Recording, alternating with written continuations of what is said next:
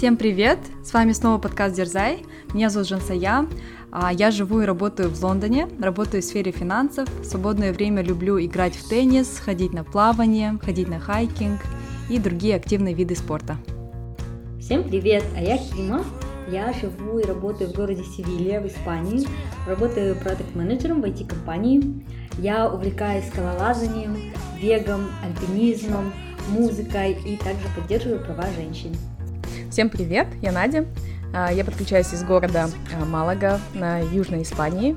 Здесь работаю бизнес-аналитиком в IT-компании. А, в целом я финансист. Люблю бегать, плавать, ходить в горы и заниматься прочими активными видами спорта.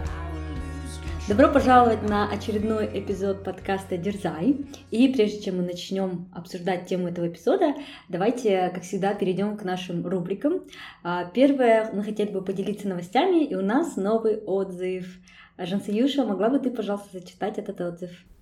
Да, с удовольствием. Отзыв оставила наша слушательница, также является моей клиенткой. Сейчас я его зачитаю. Жансая, добрый день. Я большой фанат вашего подкаста «Дерзай». Слушая вас, Надю и Киму, получаю всегда много вдохновения и мотивации. Нравится ваш формат, как будто слушаешь теплые разговоры с подругами, но при этом обязательно получаешь какую-нибудь полезную информацию. Я частенько еще включаю любой из ваших подкастов, когда устала после работы и нет настроения после плохого дня. И снова приподнимаюсь духом. Спасибо, что делитесь своими знаниями и опытом через подкаст. Вот такой прекрасный отзыв мы получили от нашей слушательницы. Супер мило, спасибо большое. Также я хотела бы сказать, что я находилась в Казахстане в прошлый месяц и тоже получила два отзыва. К сожалению, я их не записала, но большой привет двум нашим слушательницам. Одна из них это моя коллега. Я с ней не была знакома, она подошла ко мне в офисе и сказала, что является тоже слушательницей нашего подкаста. И вторая девушка — это Аврора, она испанка, и посредством нашего подкаста она изучает даже русский язык. Так что, если вы хотите выучить русский язык, то вы можете тоже слушать подкаст «Дерзай». Привет большой нашим слушательницам. Да, кстати, я всегда советую своим коллегам, англоговорящим, а, которые изучают русский язык или у которых есть интерес к русскому языку, что они могут слушать наш подкаст для изучения. Давайте теперь перейдем к нашей регулярной рубрике. А, так как подкаст «Дерзай», рубрика наша — это то, как мы дерзнули за последние две недели. И давай, Надюша, начнем с тебя. Что ты сделала дерзкого за последние две недели? А, так, дайте мне подумать. Наверное, таким большим highlight ом последней недели а, была поездка в Мадрид и посещение концерта Maroon 5. И за это спасибо большое нашему слушателю Э, Куату Булатову. И, наверное, моя дерзость состояла в том, что я быстро на это решилась. Он мне написал буквально во вторник днем или вечером, и я уже через пару часов купила все билеты, забронировала квартиру и на следующий день выехала в Мадрид на концерт. И я не пожалела, что сделала этот шаг, хотя, э, если честно, была немного уставшая, и была лень, и думала, ну зачем я поеду. А, но в итоге очень здорово все получилось. Встретилась, познакомилась а, с группой казахов, и была очень рада всех видеть, классно мы пообщались и провели время на концерте, и были такие очень насыщенные выходные в Мадриде. Вот, в общем, получилось э, такое отличное время. Спасибо большое еще раз Куату. Супер! Обожаю Maroon 5. Куат тоже мне писала, спасибо. Я была, к сожалению, в Казахстане, а так бы тоже с удовольствием присоединилась. А, классная дерзкая поездка, Надя. Жансаюш, а что было у тебя? Да, у меня неделька всегда были насыщенные, потому что у меня была командировка. После возвращения в Лондон я, кстати, возобновила свои уроки по плаванию. А, если наши слушатели нас давно слушают, они знают, что я не умею плавать, и активно на протяжении стольких лет пытаюсь научиться плавать, и в итоге, да, я решила, что этим летом я точно научусь, записалась э, на уроки специальные, да, нашла тренера, и вот в прошлую субботу э, на занятии у меня получилось проплыть весь бассейн без вспомогательных баллонов, поэтому для меня это такой большой прогресс, э, начинаю так доверять, да, воде, доверять своему телу, что оно не утонет. Поэтому, да, надеюсь, к концу лета я буду уже нормально доплавать и более уверенно держаться. Классно. Мне кажется, во взрослом возрасте очень тяжело учиться каким-то вот таким скиллам, как плаванию или катанию на велосипедах, поэтому поздравляю, Жансик, молодец. Спасибо. Как у тебя, Кима? Как ты дерзнула за последние две недели? А, моя дерзость связана с темой этого эпизода, да. Я дам такое превью. Самый дерзкий поступок был в том, что я висела на льду практически вот 40 градусов, да, а, можно сказать, не совсем вертикально, но очень страшно на горе. Э, на четырехтысячнике и э, висела на ice crew, то есть это ледовый гвоздь, вот, и боялась упасть, но все таки не упала. И, наверное, дерзость в том, что, да, я доверилась и пошла на эту гору ходить по леднику, э, висеть на льду и не пожалела. Да, это очень страшно, Кима. Ты мне скидывал фотографии. Я вообще не представляю, как ты это сделала, поэтому очень интересно будет послушать подробнее про весь твой опыт. Да, кстати, поэтому мы выпросили у Кимы эпизод на тему ее курса и вот всех вот этих вот челленджей, которые, через которые она прошла в горах Алматы. Да, давайте вот тогда плавно перейдем к теме эпизода. Я могу дать э, небольшое саммари сначала, потом поотвечать на ваши вопросы. А, мы были в Казахстане, у нас был недельный курс, который назывался «Хождение по леднику и спасание из ледовых трещин». Мы взяли гида в Алматы, очень компетентного гида, который обучил нас и повел на две горы, где мы применили наши скиллы. Мы были с друзьями, я, мой молодой человек и двое наших друзей. В общем, да, это была незабываемая поездка. Вот, Кима, кстати, ты говоришь про то, что вы посетили две горы, а теория, она как состояла? Вы ее заранее как-то изучили и потом приехали уже подготовленными? Либо вы сначала прослушали какой-то теоретический курс, он вам дал, да, ваш гид, и потом только пошли уже на гору? В чем состояло обучение, наверное, вот такой вопрос? Да, у тебя вопрос, кстати, не в бровь, а в глаз, потому что, по идее, наш гид сказал, да, приезжайте, я вам дам теорию, и, в общем, мы знали, что будет потом практика, да. Но так как мы немножко переживали, что у нас там будет всего несколько дней на то, чтобы изучить то, как ходить по леднику и вытаскивать из ледника, если человек упал в трещину, то мы попросили нашего друга здесь, а, в Севиле есть ассоциация тоже альпинизма, и наш друг, он один из тренеров этой ассоциации, и мы поехали в Северо-Неваду, и он дал нам такой один а, курс, да, буквально там несколько часов а, того, как ходить э, в кошках. Кошки это такие острые приспособления для ног, для, которые одеваются на ботинки для того, чтобы не скользить по леднику. Как пользоваться axe, это ледяной топор, да, я даже не знаю, как это по-русски будет, тоже такой, ну, да, настоящий топор, который используется для того, чтобы зарубиться на льду, если ты тоже начинаешь падать. А, как зарубаться, как им пользоваться. Самая большая опасность, кстати, на ледниках, да, ледники это такие большие массивные ледовые поверхности, которые бывают высоко в горах, и большая опасность в том, что вы можете провалиться в трещину, потому что они не, не сплошные, а бывает, что там есть трещины. И вот то, как вытаскивать из трещины, там достаточно техническая такая теория, и мы ее тоже попробовали изучить, но у нас не получилось. Мы нашли классный на ютубе канал, тоже попробовали его прослушать, но тоже ничего не поняли. Поэтому мы такие полуподготовленные приехали на этот курс. Ну, потом вам в итоге гид дал, да, эту теорию? Да, кстати, и я хочу сказать, что, наверное, если бы у нас не было опыта скалолазания, а именно скалолазания мультипич, мультипич скалолазание это когда вы а, лезете на высокую там 4-метровую, например, скалу и прогрессируете из одной точки выше, выше, выше останавливаетесь. И там достаточно много нужно знать узлов, нужно много знать разных приспособлений альпинистских из для скалолазания. И это нам очень помогло. А, поэтому, да, мы как бы приехали, он нас обучил, но благодаря тому, что у нас были какие-то предыдущие знания, нам это далось легче, я думаю.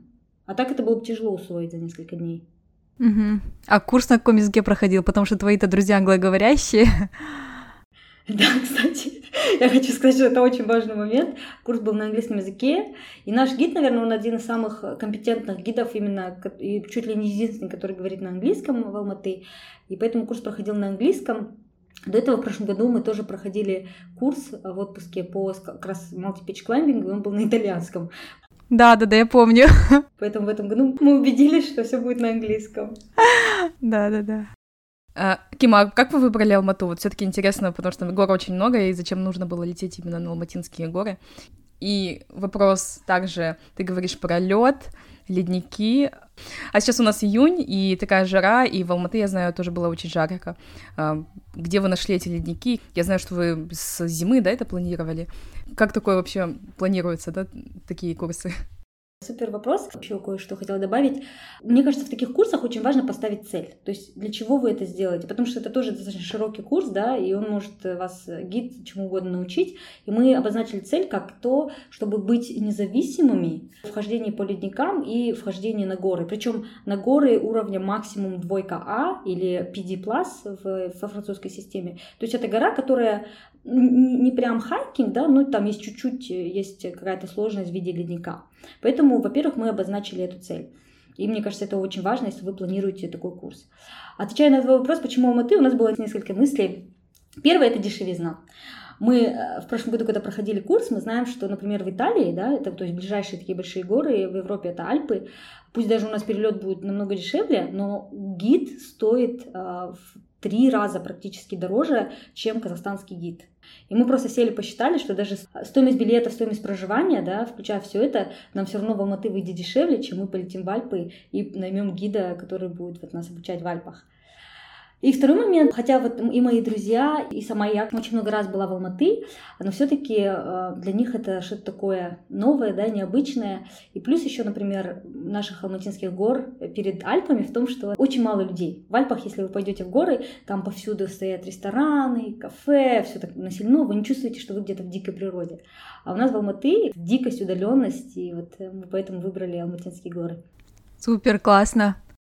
И, кстати, вторая часть вопроса, где мы нашли лед, э, когда в Алматы было плюс 38, кстати, когда мы прилетели, я тоже подумала, что, ну, неужели будет э, лед в горах? Видно было, конечно, с Алматы, что там в горах выпал снег, и в этом году я знаю, что было очень много снега в горах, но оказывается, вот когда поднимаешься, ты как будто в какую-то другую вселенную окунаешься, и вот на высоте 3600 мы ночевали на озере Маншук, и оттуда ходили уже вверх, и там было, на 3600 не было снега, но вот чуть выше поднимаешься, там уже был и лед, и снег, и все, что хочешь, и снег был по пояс, и я даже не могла представить, что всего там несколько дней назад я была в шортах плюс 38 в Алматы.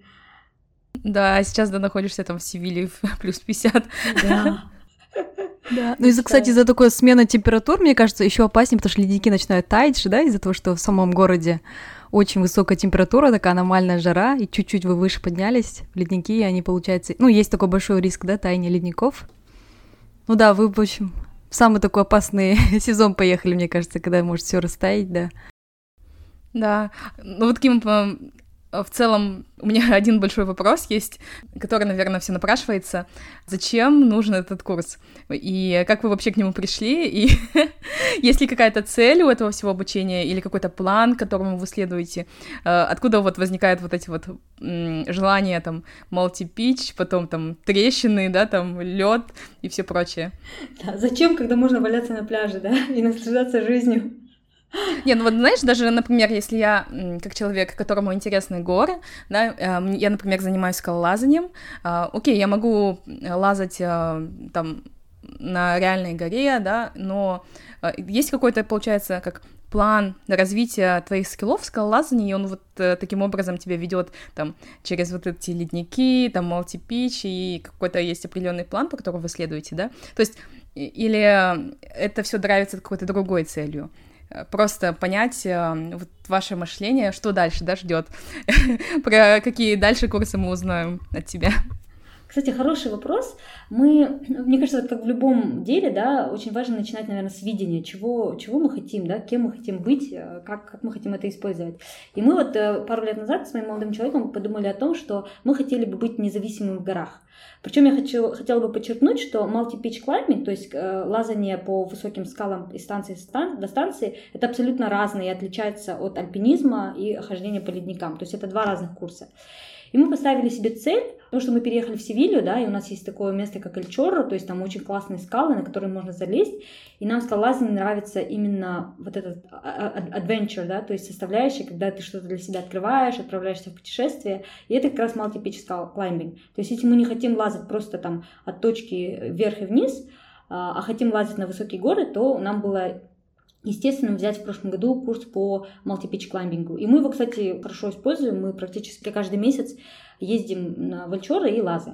А курс по альпинизму и хождению по леднику – это тоже часть этого видения того, чтобы быть независимым. То есть мы приехали в горы, мы часто ездим в Альпы, да, в итальянские, и мы хотим залезть на гору. И в прошлом году, например, мы были в Альпах э, несколько недель, и мы не смогли залезть на самую простейшую гору. Она, знаете, наверное, как наша, не знаю, как наша Фурманова, да, пик. Но там есть ледник. Мы не смогли это сделать, потому что мы, у нас не было вот этой теории, не было знаний хождения по леднику и вытаскивания из трещин. И поэтому мы подумали о том, что наше основное видение — это быть независимыми в наших путешествиях, да, в наших uh, adventures. И исходя из этого мы захотели взять этот курс — также мы планируем в конце года поехать в Чили. У нас будет свадьба у друзей. И также, так как мы будем уже в Чили, да, в Южной Америке, мы решили пойти в Патагонию. И там опять же стоит тот же самый вопрос. Даже если мы возьмем гида, да, то все равно нам никто не даст эту теорию того, как ходить по ледникам, как себя обезопасить. То, что нас драйвило, это безопасность и независимость чтобы у нас были те знания. Мы не собираемся делать ничего безумного. Ну, для каких-то людей это может показаться, что это что-то там сверхъестественное. На самом деле это что-то такое очень базовое.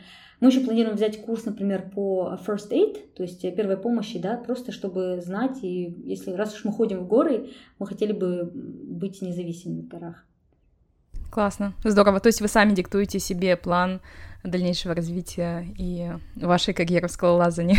Да, придумываем. Классно. Вот, Кима, вот скажи нам, э, а, может ли человек, который вот без подготовки, как у тебя, да, а, поехать на вот этот курс по ледникам? Потому что вот у тебя все равно преподготовка была, да, как ты говорил, вы в прошлом году делали вот э, тоже обучение в Италии, да? Потом я знаю то, что ты регулярно ездишь тоже на курсы скалолазания вот э, в Испании. Вот без вот этой э, преподготовки можно ли самому, да, организовать вот этот трип на ледники в Казахстане, к примеру, mm-hmm. с гидом, да? Да, кстати, вот оговорка, у нас в Казахстане есть школа альпинизма, а, есть там двухнедельные курсы, которые дают вам всю основную базу.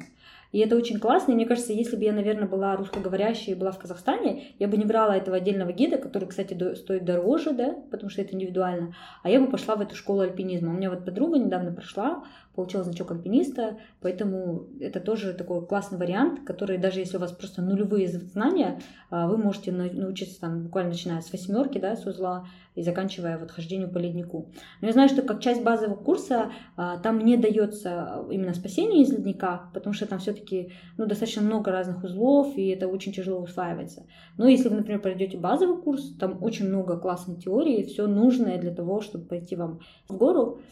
Но мне кажется, во всем этом самый главный вопрос, зачем вам это? То есть, если вы любите хайкинг, если вы ходите в наши Алматинские горы, если вы по-настоящему любите горы, но вы не планируете какие-то восхождения да, на более сложные горы, тогда вам, наверное, это не надо. Если вас привлекают какие-то пики, которые недоступны, или, например, вот отличие эм, Альп да, в, в Европе и наших гор в том, что даже там на низких горах, и можно даже сказать на хайкинговых горах, есть ледники. И тогда вам да, действительно нужна будет теория. Тогда можно подумать о таком курсе. Но в целом, отвечая на вопрос, на вопрос твой вопрос, Хотя multi-pitch climbing и альпинизм это абсолютно разные вещи, но мы сами для нас был сюрприз, что нам очень помогли эти знания. Да? То есть э, это не обязательно для а, курса по э, ледникам нужен multi-pitch climbing или вообще какой-то climbing experience. Абсолютно нет. Но это просто может вам помочь, потому что там одни и те же узлы и одни и те же приспособления. Mm. И Кем ты говоришь, что ваш курс, он про то, как спасать людей там из э, трещин, да, и ходить по ледникам. Вот я про это слушаю, представляю себе картинку, и мне сложно представить, как проходило это обучение. Вы реально падали в щели и друг друга вытаскивали? Я, я, кстати, себе так это и представляла. Мне придется висеть в щели, да, и будет меня вытаскивать. Да. Ну, сначала ты должен туда упасть, да. то есть тебя или спустить надо. Ну, это да, что да. тоже звучит очень так страшно. Расскажу, что наш гид, он более 20 лет э, ходит в горы, в разные горы, в большие горы по всему миру. Ему всего несколько раз приходилось спасать людей из ледников. То есть это не то, что случается каждый день, но, как вы можете представить, если это случится, то эти знания, они нужны, да. Расскажу, как наш был курс построен. Из-за погодных условий мы сначала сделали 3-4 дня теории, а потом последние 3 дня мы ходили в горы. А так изначально был план, что мы там один день-два теорию, потом пойдем в горы, потом снова теорию. И мне кажется, то, как вышло, это было идеально, потому что эти несколько дней мы жили в альплагере Туиксу на высоте 2200, ходили буквально там максимум час чуть выше на старые э, лавины, э, и там был такой лед, немножко затверделый снег, и там мы практиковались. Мы э, прям буквально вот так проваливались немножко вниз, да, так как это было такая под наклоном, и один человек э, пытался вытащить другого. То есть это были такие, знаете, не страшные абсолютно условия, потому что это была не трещина, это просто была гора под наклоном, и ты, получается, немножко висел. Ого, немножко висел на горе. Да, ну ты, ты привязан веревкой. Ты связан с веревкой, и потом другой человек тебя вытаскивает по этой теории. То есть даже если другой человек что-то не так сделает, ты чуть-чуть там два шага вниз сделаешь, да, но ты никуда не провалишься, никуда не упадешь. Это было все такое в игровой форме. Несколько дней потом был дождь после обеда, поэтому мы занимались прямо в лагере. И я висела даже какой-то момент с кровати. То есть у нас там были банк бедс, то есть двухэтажные кровати. Я свисала с одной стороны с кровати, и мой парень пытался меня там вытащить с этой кровати. То есть мы использовали буквально все. Но это все было, были шутки, мы, нам все так было весело, мы все там, мы думали, что все, мы все знаем идеально, да. А потом мы пошли на настоящую гору. И там, конечно, все по-другому. К счастью, нам там не пришлось использовать знания спасания из ледников, но мы использовали знания того, как э, держаться на льду, как ходить в кошках, как использовать ice axe, вот этот топор, э, как за закручивать вот эти ледовые э, гвозди, как висеть на этих ледовых гвоздях. И тогда, конечно, было все очень даже реалистично, и мы вот по-настоящему висели. Капец. Вы, получается, прям на гору забрались, да, на эту ледниковую, и там висели, и потом спустились? Или как, как вообще? Вы, получается, сначала на гору надо забраться же? Расскажи немножко подробнее, особенно, наверное, те, кто живут в Алматы, знают, у нас есть озеро Маншук, которое находится на высоте 3600. Мы пошли туда и ночевали несколько дней в палатках а, около этого озера. Потом оттуда мы совершали восхождение. Одно из восхождений было на пик Маншук Маметовой двойка А. Опять же, двойка А — это такая категория, а, которая не, не является сложной. Единственная сложность этой горы была в том, что там был а, лед на склоне. Мы, получается, шли по леднику, ну, может быть, где-то 30 минут. Там не было трещин, поэтому мы шли не в связке. То есть основная теория да, ледников, э, вот из чего состоял курс. Первое, как ходить в связке с друг с другом. Вы связываете друг друга э, веревкой. Почему? Потому что в случае, если один человек упадет в трещину, он будет привязан к другому, и другой сможет его вытащить. Второе, как пользоваться кошками, как пользоваться айсаксом. А, опять же, да, там ничего сложного нет, ты просто должен наступать определенным образом и вот зарубаться, если ты начинаешь э, падать, то есть цепляться, да, с этим айсаксом. И мы подошли по леднику около 30 минут к этой горе. Мы, мы были не в связке, потому что наш гид прекрасно знал этот ледник и говорил, что там нет трещин. Потом мы стали подниматься вверх. Гора была покрыта льдом, где-то была чуть покрыта снегом, но все равно ты в основном шел по льду. Это был не абсолютно плоский лед. Вы можете представить, как будто это был каток, на самом деле нет. Это был такой лед, который был припорошен снегом. И, соответственно, ты идешь как будто бы по снегу, если снег недостаточно глубокий, то ты начинаешь скользить. Соответственно, тебе надо идти в кошках, и было в какой-то момент очень страшно, потому что казалось, что ты сейчас вот сорвешься. А, опять же, на этом, на склоне ледовом мы шли в связке, потому что а, если кто-то начнет падать, другой сможет его удержать. А, потом наш гид также туда ввинчивал ice screws. Ice screws это ледовые гвозди, которые вот ты ввинчиваешь прям в лед, и потом, так как мы идем в связке определенными устройствами, карабинами, мы можем подвязать себя к этим, к этим гвоздям. Наш гид шел впереди, он ввинчивал эти гвозди, мы вцеплялись нашей веревкой в эти гвозди, соответственно, они держали. И так как я шла последней, я их откручивала, эти гвозди, достаточно дорогие, они стоят около 60 евро, это 30 тысяч тенге один гвоздь, да. Поэтому я их собирала, но так как я была последней, и меня впереди уже ввинтили в другой гвоздь, соответственно, у меня не было риска того, что я упаду. Но это было очень тоже неудобно. Представляете, висишь на этом склоне, ты скользишь с этим э, топором, да, в этих кошках, и тебе еще нужно гвоздик открутить. Я ненавидела эти гвозди. И не дай бог его не уронить еще. Да, что он такой ценный. Около 700 метров был этот ледовый склон, то есть 700 метров мы шли по этому ледовому склону, он просто был нескончаемым. Да, это очень долго. Ужас, Кима, это какой-то прям как страшный фильм. Да. Если честно, мы не ожидали. Я сама не ожидала, и мои друзья тоже не ожидали. Моя подруга сказала, что если бы она знала, что это будет таким сложным, она бы ни за что в жизни не пошла. Потому что мало того, что ты просто по леднику идешь, такой замученный, потом ползешь по этому 700-метровому склону льда вверх, потом тебе надо идти в глубоком снегу по пояс, а потом тебе надо еще по камням вверху, уже совсем камни остаются, а, спуха такая не очень приятная, большие камни, которые постоянно двигаются, в кулуар тебе надо подниматься на пик, и ты уже такой замученный, тебе уже ничего не хочется, добрался до пика, а потом тебе нужно идти назад. И мы уже назад, э, мы назад, конечно, шли не, не пешком, а мы опять же ввинчивали эти гвозди или использовали вот этот топор для того, чтобы спускаться по веревке. Ну вот как вы спускаетесь с горы, прям rappelling down называется, то есть по веревке скользишь и идешь вниз. Тоже не самое, не самое легкое мероприятие. А сколько дней вот это длилось? Именно вот по ледникам, то, что вы лазили. Это только один день вы этому уделили или это несколько дней? Мы сходили на два пика, ну, сложный пик был двойка, а мы один день на него ходили, то есть мы утром вышли в 5 утра, встали, в 6 утра вышли, а вернулись где-то к двум часам, к двум-трем часам, а второй день мы пошли на 28 гвардейцев панфиловцев, это тоже четырехтысячник, очень популярный, а летом на него легко ходить, но в этот раз там был опять же снег, где-то был лед, и мы снова шли в кошках с ледорубами. Но там уже мы не вкручивали никакие ледовые гвозди, потому что ну, немножко было скользко, но мы могли как бы с этим справиться. А из этого всего, Кима, что было для тебя самым сложным во всем этом курсе, во всей этой поездке? Для меня, наверное, самое сложное в горах — это преодолевать страх. Потому что я смотрела на нашего гида, и человек, у которого 20 лет опыта, он был очень расслабленным. А, для него это было просто, он там как бы бегал по этому леднику, для него это было не страшно. Там, наверное, был какой-то уровень риска, но на самом деле все было под контролем, потому что мы были с очень опытным гидом, потому что у нас была теория, потому что мы шли в связке. То есть даже если бы мы упали, мы, может быть, пролетели бы несколько метров вниз, да, но мы бы зацепились, либо удержали нас, либо за этот гвоздь зацепились. Но страх, он был просто безумным.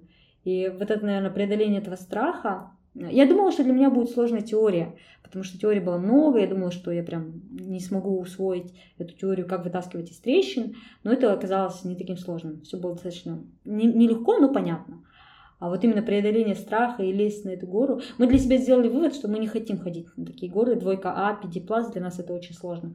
Мы хотим ходить максимум там единичка Б, может быть, где мы для безопасности будем связываться в связку и просто знать, да, что если человек провалится, мы сможем вытащить, что маловероятно, опять же, наверное.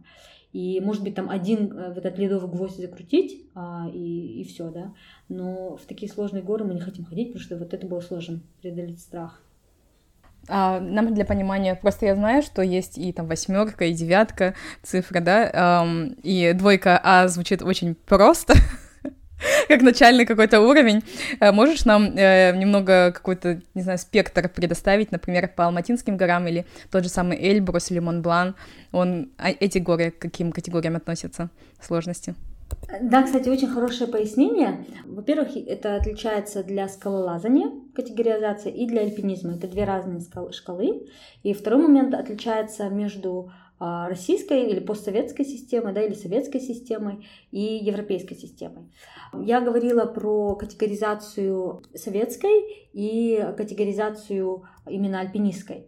Начинается самое сложное, это единичка А, это поход, да, такой хайкинг. Единичка Б, где есть, может быть, какая-то уже сложность, и, по-моему, оно доходит до, а, да, до шестерки Б, а, то есть начинается с самая легкая единица А, просто поход, а единица Б чуть сложнее, двойка А это то, что у нас было, а двойка Б. Ну, кстати, мы потом перечитали, по-моему, у нас даже ближе было к двойке Б, потому что, конечно, каждая гора имеет категорию, да, сложности, но еще зависит от погодных условий очень много. И вот если погодные условия такие, что есть лед, есть там много снега, то это сложнее. Ну и самый максимум может быть шестерка Б. И это все немножко коррелирует, конечно, с европейской системой, это французская система обозначения сложности маршрутов альпинистских. А, там это больше обозначается буквами, то есть F facile, PD, difficile, там PD plus и так далее, и так далее. Ну, там их примерно тоже порядка 12, наверное. И вот для понимания примерного сложности а, ты вот задавала вопрос а, про Эльбрус. Там легкий маршрут это единичка Б, второй маршрут есть на него по двойке А, и у Монблан самый легкий маршрут это тоже по двойке А. То есть примерно тот уровень, по которому мы шли, это двойка А. Угу. Да, кстати, удивительно, да, что в каждой стране или там, не знаю, у каждого языка есть своя система, и причем никто не хочет следовать там э, какой-то стандартной, там, от 1 до 10, там, или от А до э, Z, или у всех, каждый старается придумать что-то свое новое. Я, кстати, на позапрошлых выходных здесь ездила на э, сейлинг, это парусный спорт, и до этого я пробовала его на русском языке, и я помню, там был набор терминов, вообще э, нестандартных русских слов. А, я подумала, это, наверное, потому что приходит с какой-то зарубежной системы. Здесь мы делали на английском слэш испанском, и слова были совсем другими. И у нас в группе были люди с Латвии, и они говорят на латышском, это звучит совсем еще по-другому. Я думаю, зачем на каждом языке, да, на испанском, английском, латышском, русском иметь совсем разные системы, и там столько просто нюансов, столько терминов, э, и просто не делают этот мир легче для какой-то универсализации, да, и удобства пользования всеми. Да, кстати, вот тоже я когда обучалась этому курсу на английском, так как у меня предыдущая теория была и на итальянском, я все узлы знала, соответственно, на итальянском, потом я хожу здесь э, в зал скалолазания на испанском, то есть я, может быть, что-то знаю на испанском, и когда наш гид начал отвечать э, э, на английском говорить об этом, я у него переспрашивала, говорю, а это вот это на итальянском? Он говорит, а я не знаю. то есть мы примерно начинали делать эту корреля- корреляцию на разных языках, поэтому я согласна, Надя. Ну, кстати, вот про то, почему разная категоризация сложности гор по советской системе и в европейской, мне кажется, это связано с железным занавесом, да, с историей, потому что школа альпинизма в Советском Союзе, она была достаточно сильная, но она была очень обособленной, да, ну, в связи с политическими условиями. А поэтому как бы, в европейском мире используется французская система. Может быть, даже в, в Штатах, я не знаю, какой-нибудь, наверное, другую какую-то используют. Угу. Скорее всего, да. Да, кстати, вот Кима, к твоему пункту про страх, мне кажется, очень важно, да, еще иметь э, группу людей, с кем у тебя выстроено вот это вот доверие, и вы можете полагаться друг на друга, потому что представляю, чтобы доверить свою жизнь, да, когда ты падаешь там в щель, и можешь полагаться там и висеть просто на другом человеке, э, это тоже большого стоит, и это нужно именно, наверное, для вот этого преодоления страха, э, это тоже помогает, когда ты идешь с людьми в связке с теми в кого ты веришь, кому доверяешь, на кого можешь положиться. И вот, кстати, вопрос, когда ты ходишь в такие походы и в связке, сколько минимум людей должно быть? Или вот для участия в таких курсах, например, а, потому что, не знаю, могут ли двое это сделать?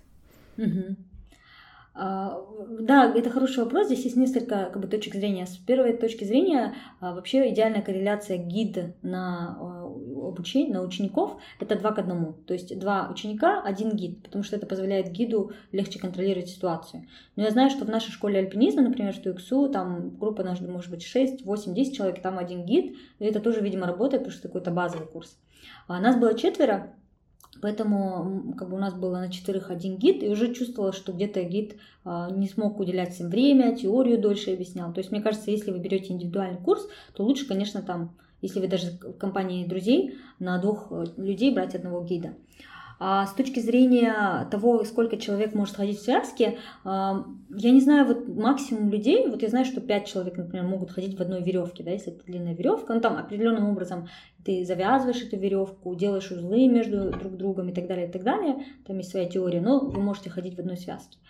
Мы ходили вдвоем, а, и другая наша пара друзей, они ходили с гидом втроем в одной связке. И мне кажется, это уже немножко сложно, потому что, ну, вы можете представить, вы связаны одной веревкой, если какой-то человек отстает, то вы его тянете, да, если кто-то, наоборот, идет быстро, то вам надо бежать за ним. А, это достаточно сложно. Мы с молодым человеком ходили вдвоем, Но это страшно, да, потому что ему приходилось э, как бы идти, потом делать эти зацепки на гвозди ледяные и так далее. Но это намного страшнее. Вероятность того, что если вас удержат там трое человек, да, когда вы упадете, или один человек, то есть это намного больше, да, если это больше человек. Потом мы в какой-то момент стали в связку в пять человек, потому что нам было страшно.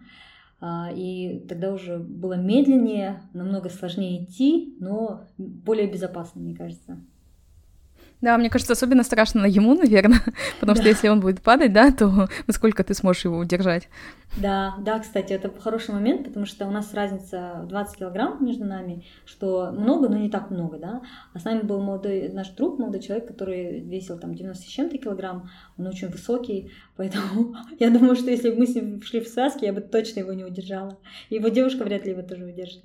Да, Кима, наверное, еще насчет э, финансовых составляющих, сколько это все у тебя вышло, ну, если не будем считать билеты, да, до Казахстана, вот, наверное, весь вот этот а, обучение, а, поход, да, там гид, а, проживание, да, вот на этом лагере ТУИКСУ, вот если по коммерческим условиям.